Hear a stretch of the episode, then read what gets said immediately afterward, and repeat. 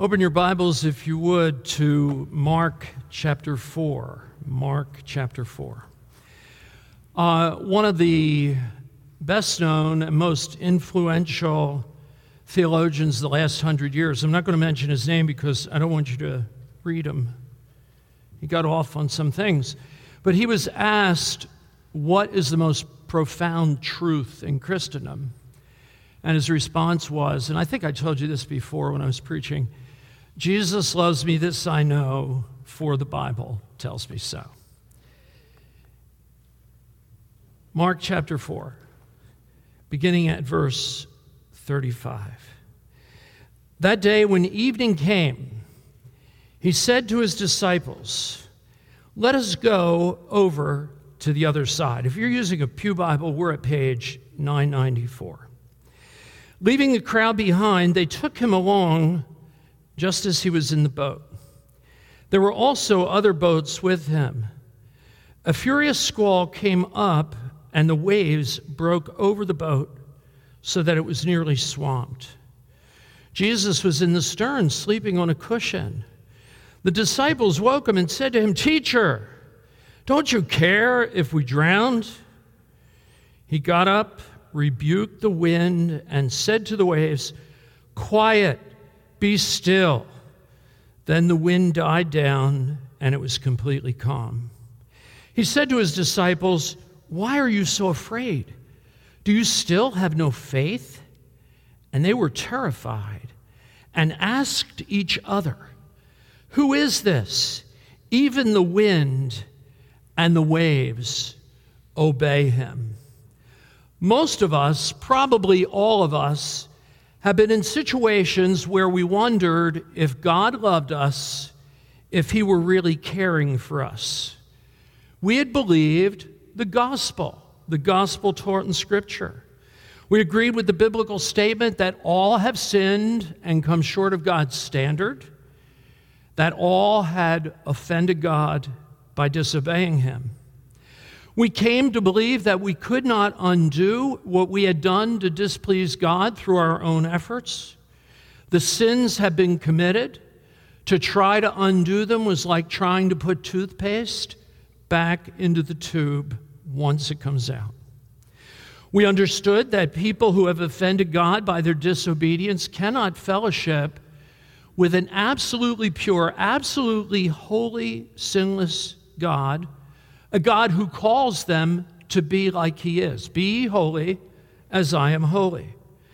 Their offenses must be eradicated for there to be intimacy and fellowship with this God. We came to believe that Jesus, the sinless God man, suffered the eternal punishment warranted that we warranted for our sins as he was nailed to the cross. We believed that if we trusted in his sacrifice for our forgiveness and made a commitment to follow and obey him, that we would be forgiven and we would be adopted into God's family, that we would become God's sons and God's daughters. With sorrow for our sins, in prayer, we confessed our sinfulness. We asked God to forgive us based on the sacrifice that Jesus made at the cross and we told God that we wanted to follow Jesus. We wanted, as we were given grace, to live like He lived in obedience to God's law. Our life was changed. We experienced joy in knowing that things were right between us and our God. Our sin problem had been handled. We had new desires. We desired to know this Jesus better. We had a hunger for the Word of God. Then, at some point after receiving new life in Jesus, maybe it was a few days or a few weeks, it could have been months, maybe a year or so, our world was shaken to its foundations. We came upon a life tsunami. The phone rang, and a doctor or some person from a doctor's office told us that the test results were not good and that we were probably going to need surgery. We wanted a baby more than anything else, and we conceived. And we went through many checkups, and they were all good. And then at one office visit, there was no heartbeat. A supervisor called us into his or her office and said, Maybe you've heard word that there's a downsizing going on. And I'm sorry to have to tell you that your job is being eliminated. There will be no place here for you. Or maybe a child of ours made a bad choice, and we knew that that choice would bring him or her a mountain of pain and consequences that would last for a long, long time. Or maybe a boyfriend, a girlfriend, or maybe even a spouse said to us one day, You know, this relationship isn't working very well for me. I'm not getting out of this what I think I should get, and I want out of the relationship. I want out of the marriage. At that time, you were not living in any known sin. It wasn't that God was bringing correction to you to get you back on the path of holiness because you hadn't listened to the still small voice of the Spirit of God in, within as He took the scriptures and pointed out your sin to you. You weren't ignoring sin in your life, and so the discipline was getting stricter all the time, as Hebrews 12, 6 through 11 says can happen. You were following Jesus, and you were in the middle of a severe storm, and you wondered if God cared for you. You wondered whether He still loved you.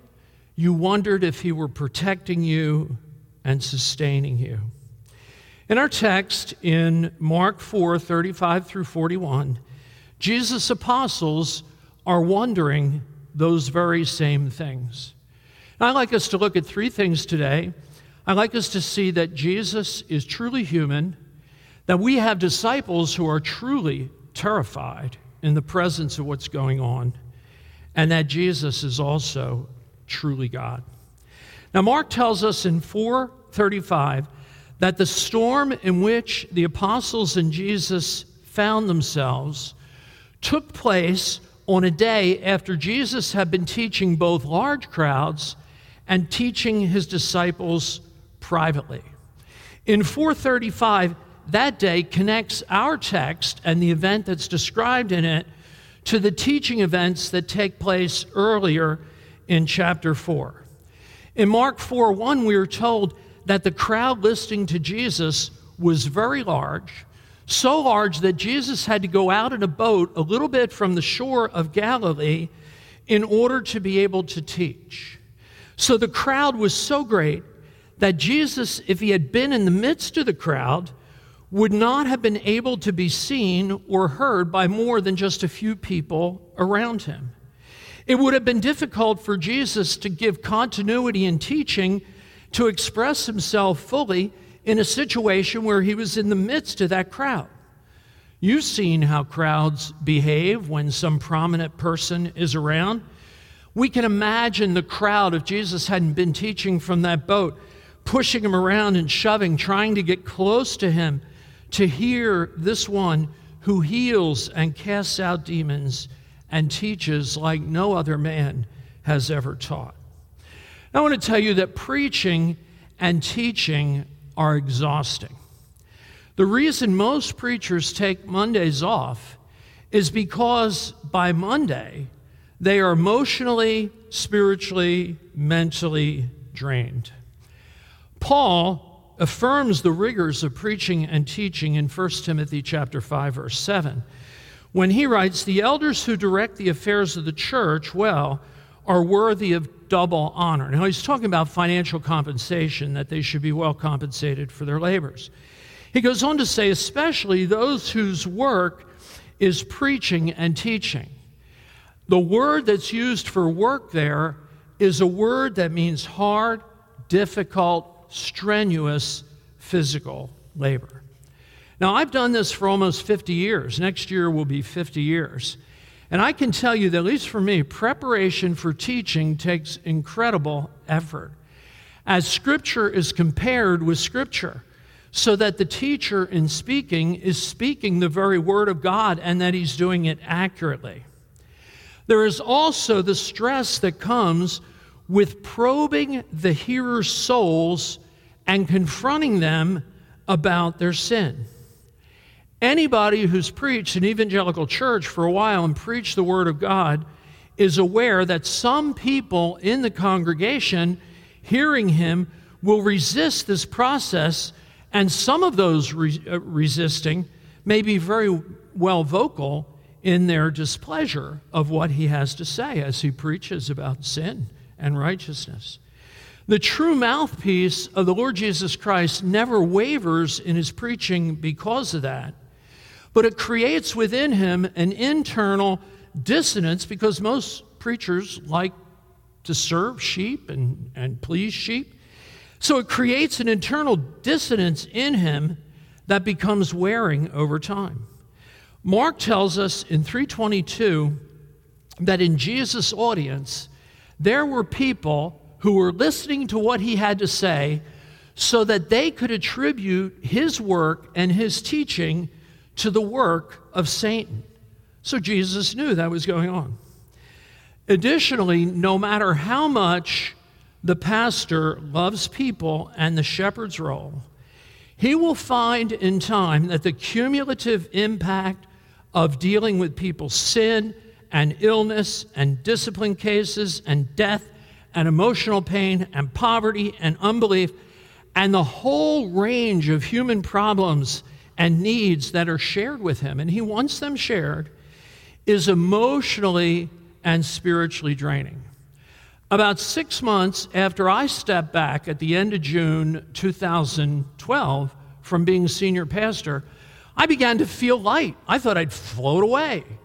And I realized that it was because for decades, from the time I was 27 years old, whenever the phone rang, it could be somebody that had died a tragic death or something horrible had taken place. The responsibility of the care of souls is wearing. Now, if all of this were not enough, every faithful minister engages in spiritual warfare whenever he's preparing to preach. So it happens in the study, not just in the pulpit. When he's preparing to preach the word of God that rescues men and women, boys and girls from the kingdom of Satan, wouldn't you expect spiritual opposition? Jesus tells us that Satan is active right now while the word of God is being proclaimed in this place, or at least we should feel that he very well could be. Satan works to neutralize the impact of the gospel. In the parable of the sower and the seed in Mark 4 4 and then in 415, the farmer scatters the seed, and Jesus says that when the seed is scattered, the birds of the air come and try to snatch it all up. And Jesus says that the birds represent Satan who is present whenever the gospel is proclaimed to quickly take away the seed of the gospel. Now, Jesus has healed, he has exorcised demons, he has taught in the face of human and satanic opposition. And he is physically, spiritually, and emotionally drained. The scripture says, when evening came, he said to his disciples, Let us go over to the other side. In Matthew 8 18, we see what drove that request. The crowd would not leave Jesus alone so that he could rest and recharge physically and spiritually. We read there when Jesus saw the crowd around him, he gave orders to cross to the other side of the lake. When he saw the crowd around him, he gave orders to cross to the other side. Mark 4:35, leaving the crowd behind, they took him along in the boat. Now Mark 4:38 records that Jesus went to sleep in the stern of the boat. Of those in the boat, he alone sleeps. He is the one who's exhausted. Mark, Matthew, and Luke all include this event in the life of Jesus, and I believe they do it to drive home the point that Jesus is fully human, even as he is fully God. Think about it. We have no record in Scripture of angels who get exhausted from doing their ministry. I don't know of anything in Scripture that says that. God never tires from his work. We know in Psalm 121, 2 through 4, the Lord and maker of heaven and earth will neither slumber nor sleep. But Jesus is absolutely drained of energy.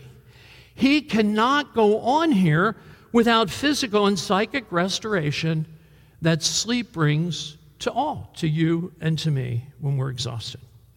And so, as this boat knifes its way quietly through the waters of the Sea of Galilee or the lake, gentle wind blowing in its sails, the second person of the Trinity, who in the womb of the Virgin Mary took to himself a real human body and a real human soul like yours, except no sin, sleeps the sleep that you've slept when you've been totally exhausted. Do you remember those times? Totally exhausted. Maybe you'd driven all night and went to sleep. He sleeps that kind of sound sleep. Now, Jesus' full humanity is absolutely essential to your forgiveness by a holy and just God. Absolutely necessary. When Jesus suffers the hell that you deserve to suffer for your sin, he does it in the only way that it is acceptable to God the Father. There's no other way. Jesus dies and suffers the wrath of God in your place as a sinless human, as a substitute for you, the sinful human. He suffers and dies as a perfect substitute. The Son of God became a man to do this. He was on mission. This was his mission. 2 Corinthians 5:21 God made him who knew no sin to become sin for us that we might be the righteousness of God in him. 1 Peter 3:18 Christ died for sins once for all, the righteous for the unrighteous to bring you to God. Jesus' full humanity is essential also to the comfort of those who believe in him in this life. The one who died in our place was raised from death, and he lives in heaven at God the Father's right hand.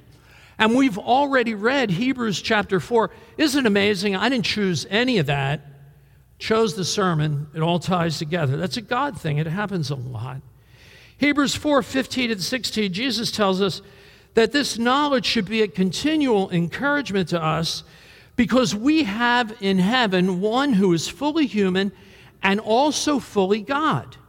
In his complete humanity, the God man experienced not only exhaustion, but hunger and thirst and rejection and humiliation, physical pain, emotional pain, every type of temptation, every category of temptation that each of us faces temptation to sin, except he was without sin. He has experienced as a human everything you have or will ever experience except sin. He knows your joy, He knows your sorrow, He empathizes with you. He can feel what you feel. And as exalted Lord of heaven and earth, He says to you in Hebrews 4 15 and 16, Come to me, come with confidence, come asking for help and strength. I know exactly what you need. I've been there. I am eager to provide you whatever it is you need. Well, Jesus' disciples are truly terrified. Mark 4 37 through 40. The topography of the Galilean lake is such that it makes for incredible and rapid changes in the weather, and severe storms regularly come across the lake. The language used by Matthew, Mark, and Luke to describe what happens to Jesus and the, the apostles as they cross this lake indicates a storm of colossal proportions has swept in quickly on them. The boat is filling with water, the waves are crashing over the sides. Now, even the fishermen in this boat, who have much experience on this lake, were terrified. When the disciples say to Jesus in Luke 8 24, Master, Master, we are going to drown. That's a professional opinion. That's not from a person like me who doesn't know what goes on in this lake. This is from people who earn their living on the lake. In verse 38 of our text, the disciples wake the sleeping Jesus and they cry out to him, Teacher, Don't you care if we drown? Now, the question is do these disciples really believe that they're going to die and Jesus is going to drown with them? Or do they actually believe that he can perform a miracle now and save himself and them? From Jesus' comment in verse 40 about their lack of faith, and from their shock in verse 41 when Jesus speaks to the waves and the wind and calms both, it's likely that these men are simply protesting Jesus' apparent lack of concern for their plight. They may be dismayed also that he's not helping them, he's sleeping while they're bailing like crazy, probably to keep this boat from sinking. Now, Kevin and I both like J.C. Ryle, and we've quoted him from the pulpit many times. He's an old dead Anglican guy who writes commentaries and makes tremendous spiritual sense, gives insight. And J.C. Ryle writes about this. He says, Sight and sense and feelings make men and women very poor theologians. Now, let me say that again so it can sink in. Sight and sense and feelings make men and women very poor theologians. These men see and experience the storm, and they are convinced they're going to die. But they have forgotten their theology, what Jesus has taught them and shown them about himself. They are safe with him. He has told them that they have been chosen to build his eternal kingdom. He hasn't sent them yet to do that. They can't die now because the work that he's assigned them to do has not been accomplished. They haven't even been unleashed to do that. If what he told them is true, they can't die on his leg. Also, Jesus cannot die in this storm, can he? He must carry out the prophecies of the Old Testament prophets, and he must carry out what Moses had to say. And that is that he must live a perfectly sinless life, and then Messiah must die a very bloody, sacrificial death, a violent death, uh, as a sacrifice for sin. Now let's back up for a little bit and pat ourselves on the shoulder. I think it's time that we should all do that for ourselves. Aren't you glad that you are not like these faithful, faithless disciples? Aren't you glad that you don't panic when the storms of life hit you? Aren't you glad that your theology keeps you at peace when the waves come crashing down on you? Aren't you glad that you rest in the assurance that the master of heaven and earth and sky and sea has everything under control and he's controlling it for your ultimate good? Aren't you glad that you stay convinced that nothing can happen to you unless it comes through the hand of a loving Heavenly Father who's allowing it to happen for your ultimate good? Aren't you glad that every storm He allows you to experience? you know has a beneficial purpose for you and others whose lives are touched by you. Now, if you do that all the time, would you raise your hand? No, no, no, no. The truth is, most of us, including this pastor, are very much like these men. When we see and sense and feel the storm, we become very th- poor theologians. Our theology, our faith, is washed overboard by the storm. Now, think about who it is who gets these men involved in this situation. They are in the midst of this life threatening situation. Why? Because they've been obedient to their Lord and their Master. Jesus is the one who asked them to take him across the lake. But their perfect obedience to Jesus hasn't spared them a terrifying, life threatening experience, has it? If you think following Jesus will keep you from experiencing trouble in this life, you didn't get it from Jesus, you didn't get that from Scripture, and to my knowledge, you never got it from the pulpit of faith Presbyterian Church. Jesus is truly human. We have disciples who are truly terrified. Jesus is truly God. Chapter 4, verses 39 through 41. God is sovereign over every storm. We know that when we're not in a storm. Psalm 135, 6 through 7 The Lord does what he pleases in the heavens and on earth, in the seas and all their depths. He has every storm under control. Psalm 89, 9 You, O Lord, rule over the surging sea. When its waves mount up, you still them.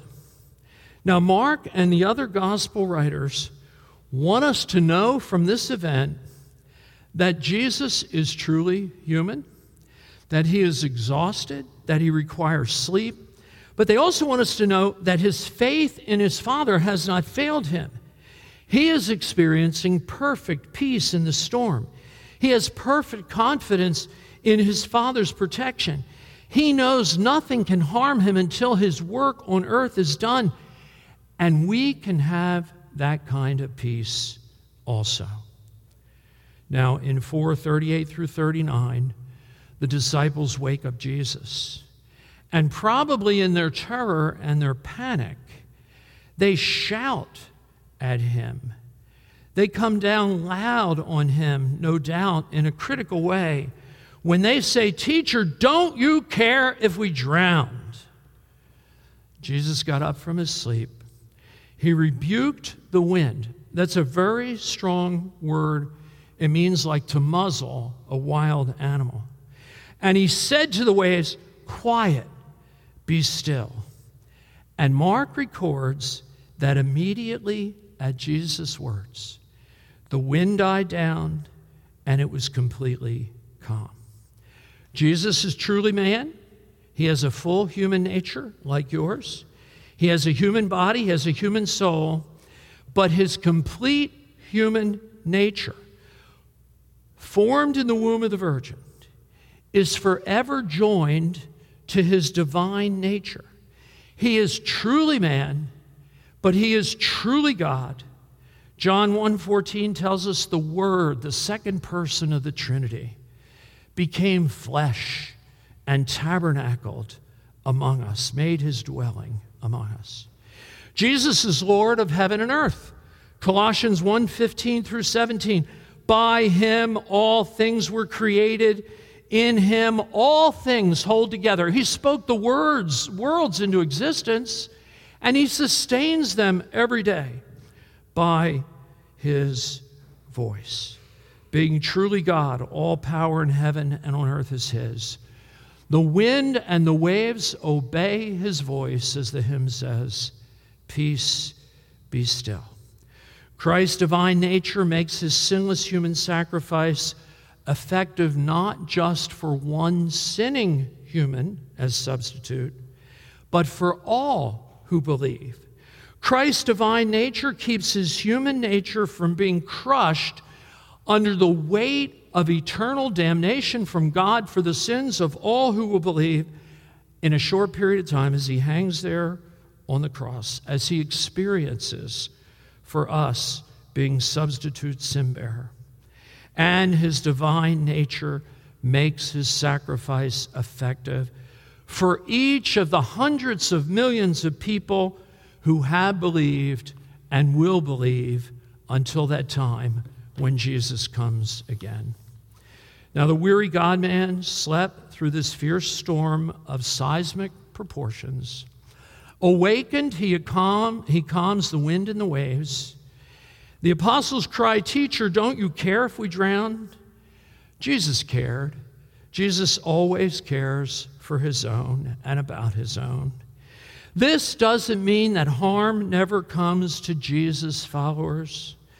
What it means is that in every storm you will ever go through, you have a God in heaven that you can go to who knows thoroughly what you're going through and He can end the storm if it's part of His will, if it's the best for you and your ultimate good, and those whose lives are touched by yours.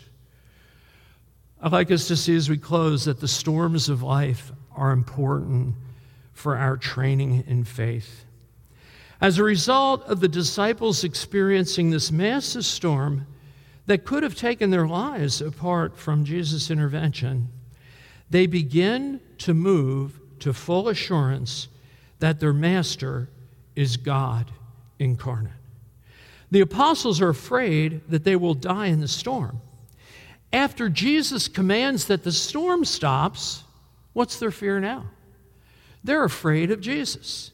In 441, it says they were terrified and asked each other, Who is this? Even the winds and the waves obey him. They knew that they were in the presence of awesome, infinite power. And they were not sure what to make of it at this point. They had watched Jesus cast out demons and heal people, but it is likely that they knew of other really godly people who, in the power of God, had prayed and brought about healing and even cast out demons. But they have never seen a person who can control nature in the way that Jesus controls it here. And they are terrified. They are awed by the presence of omnipotence, of almighty power in Jesus. Jesus is far more than they had previously imagined him to be. Jesus' apostles are coming to believe that he is the Christ, the Son of, which means equal to, the Christ, the Son of the living God. Do you see the part that storms play in the lives of Christ's followers? These men will never forget this event. You don't forget near death experiences like this. In the storm, they got to know Jesus in ways they had not previously known him. Their faith in his absolute power to answer their prayers and to meet their needs is tremendously strengthened by this event. From this time on, whenever danger raised its head, these men would face it with increased confidence, knowing that Jesus cared about them, that he had the power to respond to their cries for help. Their faith, grown in the storm, would bring them an inner peace in subsequent storms that came into their lives.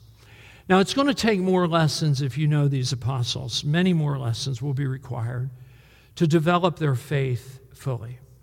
But by the time Jesus is about to return to heaven after being raised from the dead, Matthew 28 18 through 19, and says to them, All power in heaven and earth has been given to me.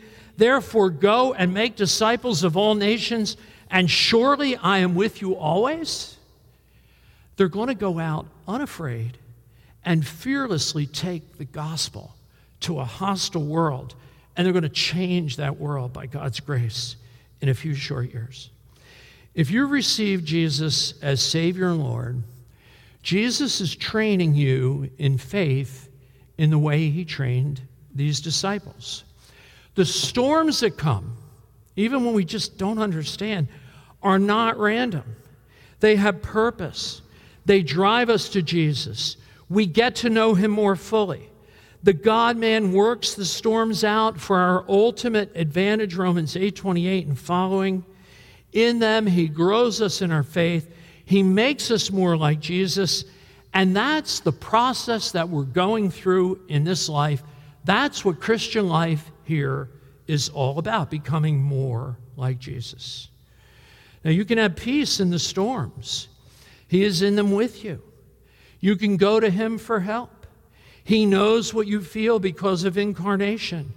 Jesus took your humanity, it is forever a part of who He is. And He invites you to come boldly for strength and comfort and encouragement that you need to endure the storms of life. Now, this section ends with the most important question, I think, that anybody can ever face and answer in life. This section ends with a question that focuses attention on Jesus in a way that calls all who read it to answer the question for themselves. And it's the question of the disciples Who is this? How do you answer that question? If you can tell God in faith today, I believe Jesus is the sinless God man who died and rose again as the only possible substitute for my sins, then you are part of the kingdom of God. Your sins are gone. You have fellowship with God now and forever. God so loved the world that he gave his one and only Son, that whoever believes in him in that way shall not perish but have everlasting life. John 13. But if you cannot answer that question, who is Jesus, in that way, then you had better study the Gospels and find out who this Jesus is. You know, Jesus said, What will a man give or a woman give, a child give, in exchange for his soul? I mean, when people get close, as I am, to stepping out into eternity, you begin to think a lot about these things, and you're concerned about people that you preach to, and people in your family, and people around you. If you can't answer that question that way, you are headed for hell. Your soul is going to suffer for all eternity, all eternity because of the sins that you've committed. Why don't you come now, receive Jesus as Savior as we pray, and have your sin problem handled?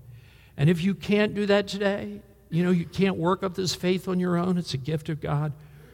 Read the Gospels. Read the Gospels. Read Mark. See who Jesus is. Trust him as your Savior, and Lord. Father, we come to your table now, a table that witnesses to the work that your Son Jesus did on Calvary. We realize that He's here with us spiritually, that He comes to feed our souls as we partake in a right manner of bread that represents his death and of blood that represents his life poured out for sin, his sinless blood. We pray, Father, that if there are those here who are not certain that they are Jesus' children, that they would pray right now, Lord, I know that I've sinned. I know that I have not been absolutely obedient to your law. I want Christ. I want to follow him. I don't know where this all leads, but Father, it's my desire to accept the only sacrifice for sin the Savior who died, the sinless Savior who died for my sin as my substitute, and who was raised again.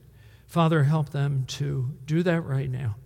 Help us to revel in what the God man has done for us. We pray in Jesus' name. Amen.